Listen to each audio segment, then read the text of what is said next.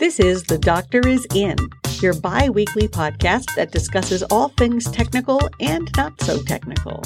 The Doctor is In podcast is produced by ARRL, the National Association for Amateur Radio, and sponsored by DX Engineering, helping you shrink the globe. See their website at www.dxengineering.com. And now, here's your host, QST editor Steve Ford, WB8IMY, and the doctor himself, Joel Hallas, W1ZR. Hello and welcome to The Doctor is In. I'm Steve Ford, WB8IMY. I'm Joel Hallas, W1ZR. I want to talk about switches this time around, Joel, in particular antenna switches, which have been around since the days of Hiram Percy Maxim when they used Yes. the Frankenstein knife switches and that sort of Absolutely. thing. I, I started with those in the Yeah, well- that was my transmit receive switch.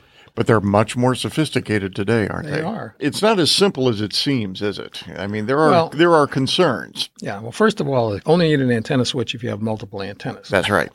Pretty much. Although, actually, or multiple feed lines going to different radios. I mean, you know, that- you- that's a different, yeah, that's Yeah. a different thing. I guess I should back up a little bit and say it's a good idea to have a ability to switch the antenna output from your radio to an antenna. And then when you're not using it to a dummy load, and one of the reasons for that is it gives you a little additional lightning protection. It's not perfect, but it's sort of the, the last tier of that you Yes. have. It can remove any current coming down the feed line from your uh, radio. Probably most amateurs have more than one HF antenna, and I think that's a great idea. I mean, some people need them because they point in different directions. Some people need them because uh, they work for different bands. Whatever reason you do, some like uh, horizontal and vertical antennas. But the one nice thing is if you're operating at night and the band seems dead, it's very difficult to tell whether your antenna fell down in the dark or whether the band is dead. So if you have two antennas, you switch to the other one, and if it sounds about the same, then you say, "Oh, the band is dead." If there's signals Yes. on that one, say, "Oh, my antenna fell down." So that that's a good uh, good test facility to have. I only have one antenna at home, but there are times when I've had to uh, for HF, and that was really interesting to me to be able to switch. In fact, in one case, I had a horizontal dipole and I had a vertical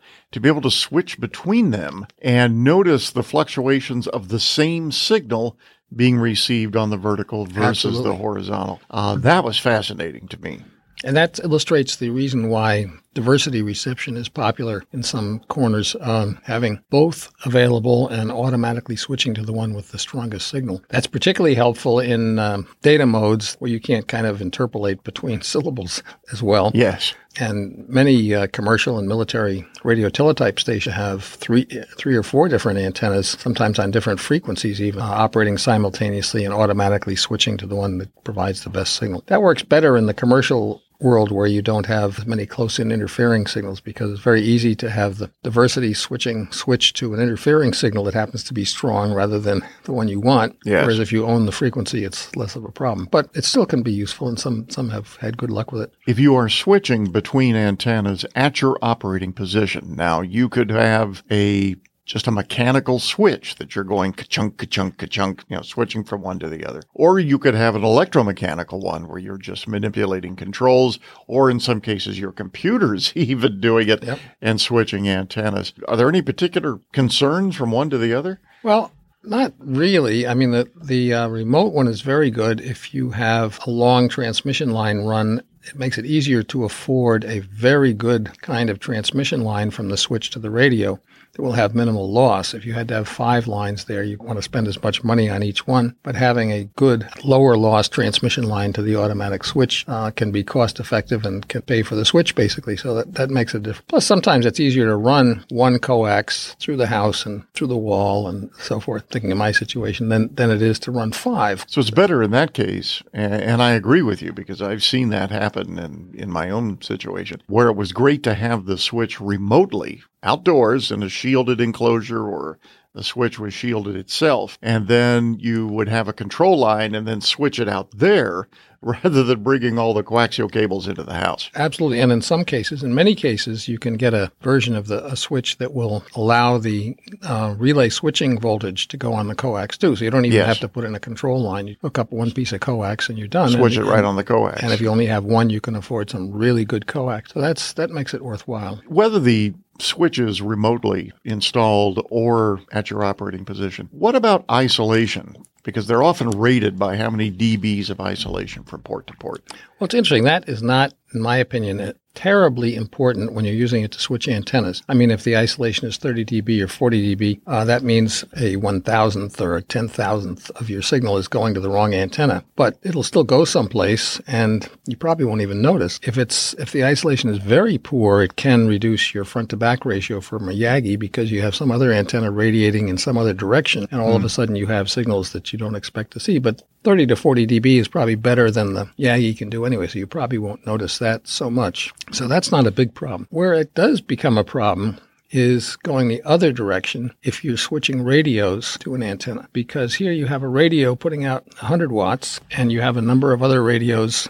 designed to receive microwatts to milliwatts. Yes. Hooked to the same switch. And if the energy gets coupled through the switch, you can a- very easily fry the input stages of your receiver in the radios that aren't transmitting. That's what's always scary to me about that arrangement. Yeah. Yes. Yeah. People do it all the time and haven't had much in the way of trouble with it, but I think it's worth looking at the uh, specs of any switch you're considering and look at what the isolation is. Just, I hate to do numbers on this because people aren't taking notes while they're driving, let's say, I hope. But a typical isolation, that good switches have is 40, 50 dB or so at HF, and it tends to go down with frequency, as yes. you expect. So the, the question is how much energy can you stand to get into your receiver front end without destroying it. And unfortunately, manufacturers, for some reason, have been very reluctant to provide that information. I very. Guess. I rarely see it. Yeah. The, the, last one I've seen is a sticker on the back of a Collins 75A4 from 1957 that says 50 volts, maximum.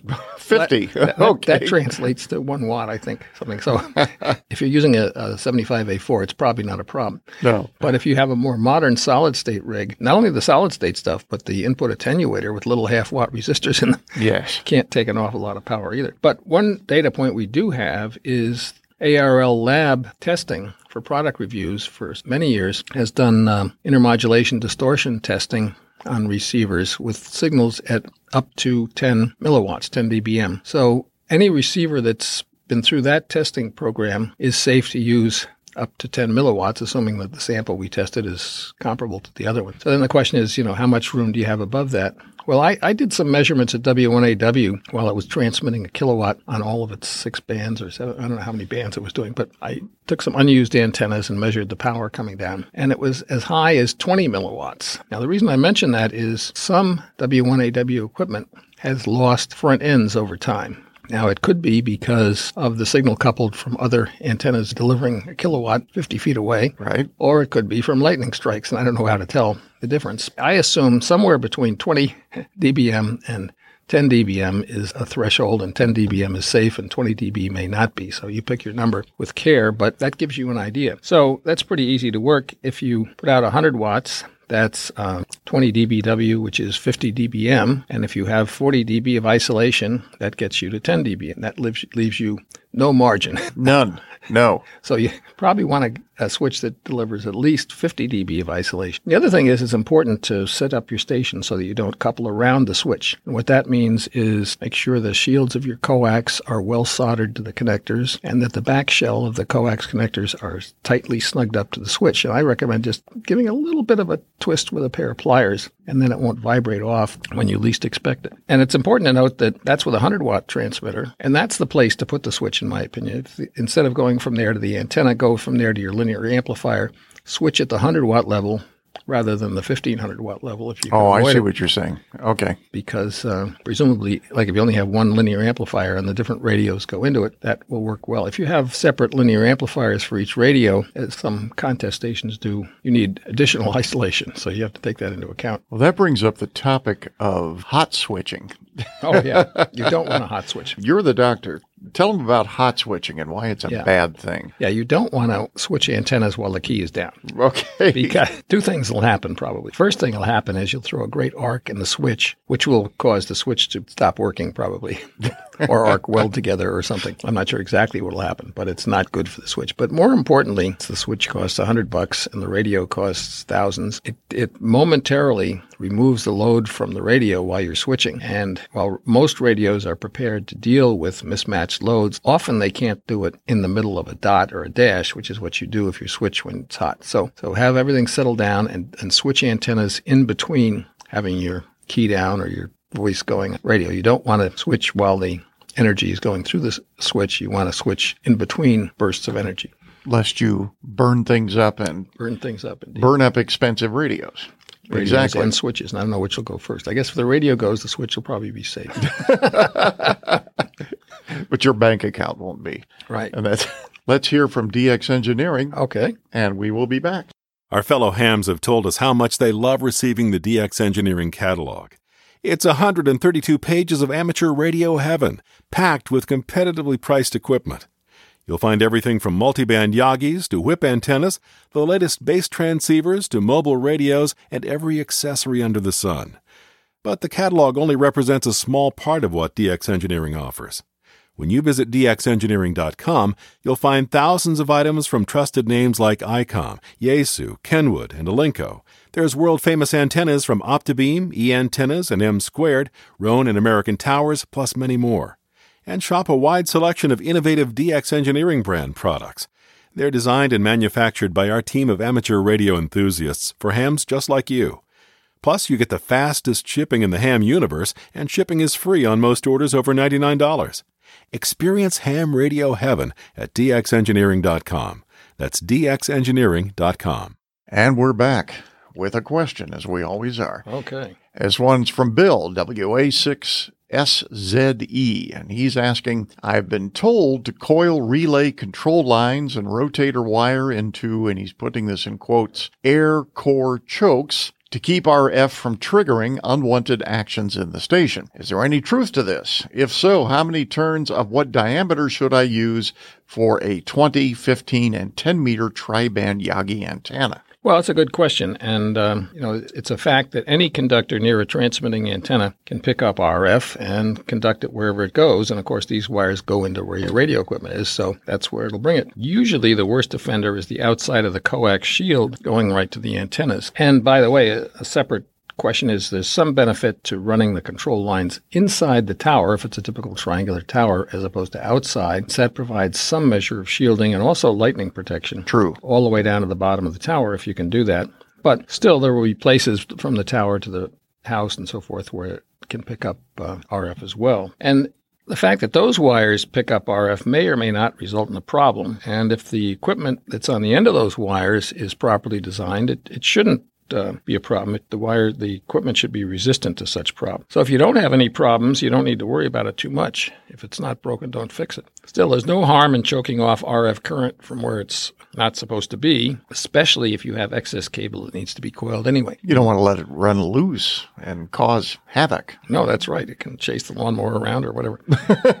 and you might as well put the coils outside the house to keep the RF outside. True. And you can use the coils if you place them properly as a drip loop also, which is good. So you get a twofer out of this. So you you choke the RF and you choke the water. Exactly so right. Exactly right. Now, if the loops are too close to the antenna, the RF will just couple around it, and if they're inside the house, um, the RF will just couple out of out from the wires before the loops and couple into things. So it might result in RFI to your telephone or uh, resetting your kitchen radio buttons, which I've been known to do. Yes, hair dryers coming on. I mean, who knows? Yes. It's I actually burned up a hair dryer once with RF. That's right. You told me about that. I remembered. I won't tell you the name of the hotel where I was staying.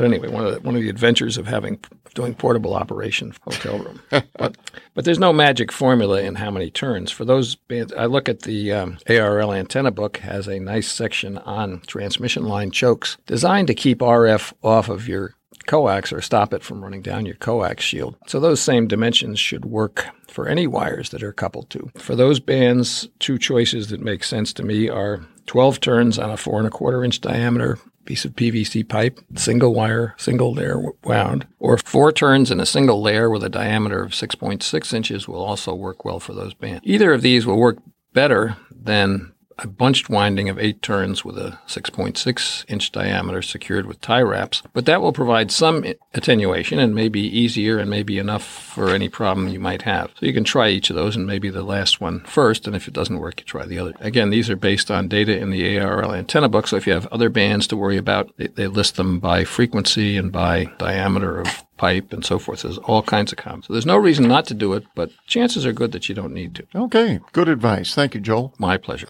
If you have a question for the doctor, email us at doctor at arrl.org. The Doctor is In podcast is sponsored by DX Engineering at www.dxengineering.com.